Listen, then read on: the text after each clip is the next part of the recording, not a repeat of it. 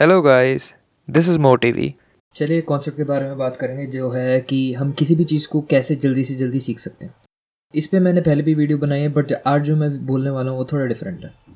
कभी भी आपको कोई चीज़ सीखनी है तो सबसे पहले आपको क्या करना है, आपको उसमें बिना सोचे समझे कूदना है, ठीक है? आपको एक्सपीरियंस करना है।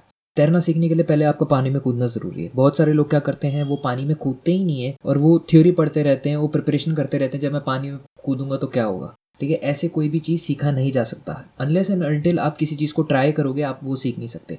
अगर आप साइकिलिंग जब सीखने जा रहे थे तो साइकिल पर बैठने से पहले अगर आप पढ़ते कि साइकिल में क्या क्या होता है, पहिया होता है, वो होता है डिटेल में कैसे कैसे एफिशिएंटली साइकिल कर सकते हैं, क्या करके हम मैराथन तक जा सकते हैं, ये सब पढ़ते हैं तो कोई एंड ही नहीं है। ठीक है, जो नॉलेज है, उसका कोई एंड नहीं है। नॉलेज चलता रहेगा, जितना आप पढ़ोगे उतना ही और आपको पढ़ने के लिए मिलेगा। तो उस चीज़ का कोई एंड ही नहीं है। इसलिए ज़रूरी है कि आप जो भी चीज़ कर रहे हैं, उसके लिए प्लानिंग या प्रिपरेशन वाली चीज़ में ना फंसे। प्रिपरेशन ही ना करते रह जाए। एक्शन अभी ले। जो आपके पास नॉलेज है, उसके हिसाब से एक्शन अभी लीजिए। उसके बाद अगर आपको लग रहा है कि आपको उस चीज़ में परफेक्शन लाना है एफिशिएंसी लानी है तो उस पर एक्ट करिए। अगर आप प्लानिंग करेंगे तो प्लानिंग करते ही रह जाएँगे, क्योंकि कोई लिमिट नहीं है, आप कितनी प्लानिंग कर सकते हैं। आप सोचोगे कि मैं एफिशिएंट होना चाहता हूँ, मैं परफेक्ट करना चाहता हूँ। काफ़ी लोग जो म्यूज़िक इंडस्ट्री में घुसते हैं, वो कहते हैं कि मेरा पहला गाना परफेक्ट होना चाहिए। वो परफेक्शन के लिए वो गाना रिलीज़ ही नहीं करते। ठीक है एग्ज़ाम्पल हो म्यूज़िक इंडस्ट्री का। ऐसे गेम इंडस्ट्री भी, में भी होता है। वो सोचते हैं कि पहला गेम ही मार्केट लीडर बनाऊँगा, या गेम ऑफ़ द ईयर बनाऊँगा। उसके चक्कर में उनका गेम ही नहीं बनता। ठीक है एक तरीके से मेंटल ट्रैप है ये, जो हमें नीचे खींचता है, जो हमें नीचे रखता है, जो हमें अपनी सफलता तक पहुँचने नहीं देता है। ओवर प्लानिंग ओवर प्रिपरेशन तो बहुत ज़रूरी है कि किसी भी चीज़ को सीखते समय आप उस चीज़ में जल्दी से जल्दी प्रैक्टिकली एस्पेक्ट में घुसे, उस चीज़ के साथ खेलना शुरू करें, उसे तोड़ मरोड़ने की कोशिश करें, गलतियाँ करें, ठीक है, गिरें।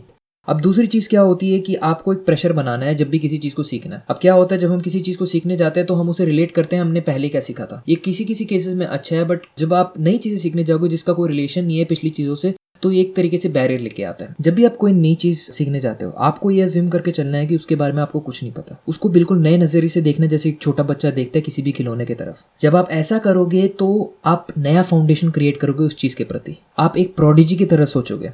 आप एक नए इंसान की तरह सोचोगे। जब नए इंसान ने पहली बार पहिए का आविष्कार किया था तो उसे खुद चलाना सीखना पड़ा होगा। उसके बाद जितने हैं उन्होंने देख देख के सीखा। पर वो जो ओरिजिनलिटी है, जो पहले बंदे वाले की है, वो उसके बाद नहीं आ पाई। तो अगर आपको वो ओरिजिनलिटी लानी है किसी भी स्किल में, किसी भी चीज़ में तो आपको वो पहले बंदे के नज़रिए से देखना है। अगर मैं पहला बंदा होता, अगर मेरे पास कोई नॉलेज नहीं है कि बाकी सबने कैसे सीखा, अगर मेरे को कोई आइडिया नहीं, कोई इन्फॉर्मेशन नहीं है तो मैं कैसे ओरिजिनली इस चीज़ पे एक्शन लूँगा? जब आप फंसे तो आप चीज़ों की तरफ़ देख सकते हैं, इस सिचुएशन में लोगों ने क्या किया था मेरे से पहले। मैं इसमें कैसे अडाप्ट कर सकता हूँ? मैं इसमें कैसे क्रिएटिवली एक्ट कर सकता हूँ? मैं कैसे डिफरेंट बन सकता हूँ? मैं कैसे अपनी चाल चल सकता हूँ? अगर चेस के हिसाब से चले, पहला स्टेज है कि आप पहले रूल्स पढ़ोगे जनरल कैसे कैसे खेलते हैं। उसके बाद सेकंड स्टेप क्या होगा? आप चेस गेम खेलो। ठीक है, पहले दो तीन बार हारोगे। आपको थोड़ा आइडिया लग जाएगा। ठीक है, फिर आप क्या कर सकते हो? आप ओपनिंग्स के बारे में क्लोजिंग्स के बारे में, ये सब चीज़ के बारे में पढ़ सकते हो। कि और कैसे ज़्यादा से ज़्यादा गेम जीतो। फिर आप रैंकिंग के बारे में सोच सकते हो। फिर कॉम्पिटेटिव आप जा सकते हो। टाइम के हिसाब से चल सकते हो। कैसे, कौन सी चाल जल्दी से जल्दी आपको चलनी चाहिए, जिससे आप ज़्यादा से ज़्यादा गेम चलो तो एक सीक्वेंस में आपको चलना है। अगर आप पहले ही सोच लो कि मैं कॉम्पिटिशन में कैसे लड़ूँगा तो पॉसिबल है कि आप कभी वो चेस का गेम उठाओ ही ना। आप कहोगे, यार, ये तो बहुत मेहनत वाला काम है, रहने देता हूँ मैं। मेरी बस की नहीं है। ग्रैंड मास्टर लोग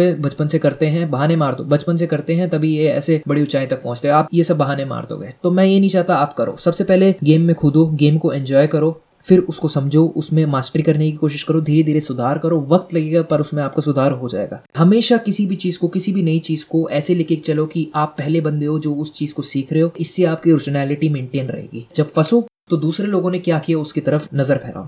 अगर दूसरे लोग नहीं है तो फिर से आपको ओरिजिनली बनना पड़ेगा। इस तरीके से आप किसी भी एरिया में घुस सकते हैं जहाँ पे कोई और नहीं घुसा। अभी बहुत सारे एरिया हैं दुनिया में जो एक्सप्लोर नहीं है साइंटिस्ट ने एक्सप्लोर नहीं करे हैं और काफ़ी लोग कर नहीं पा रहे हैं। क्यों? क्योंकि उन्हें डर है कि किसी ने अभी तक नहीं करा है, मैं क्यों अगर मैं फंस गया तो मेरी कौन मदद करेगा?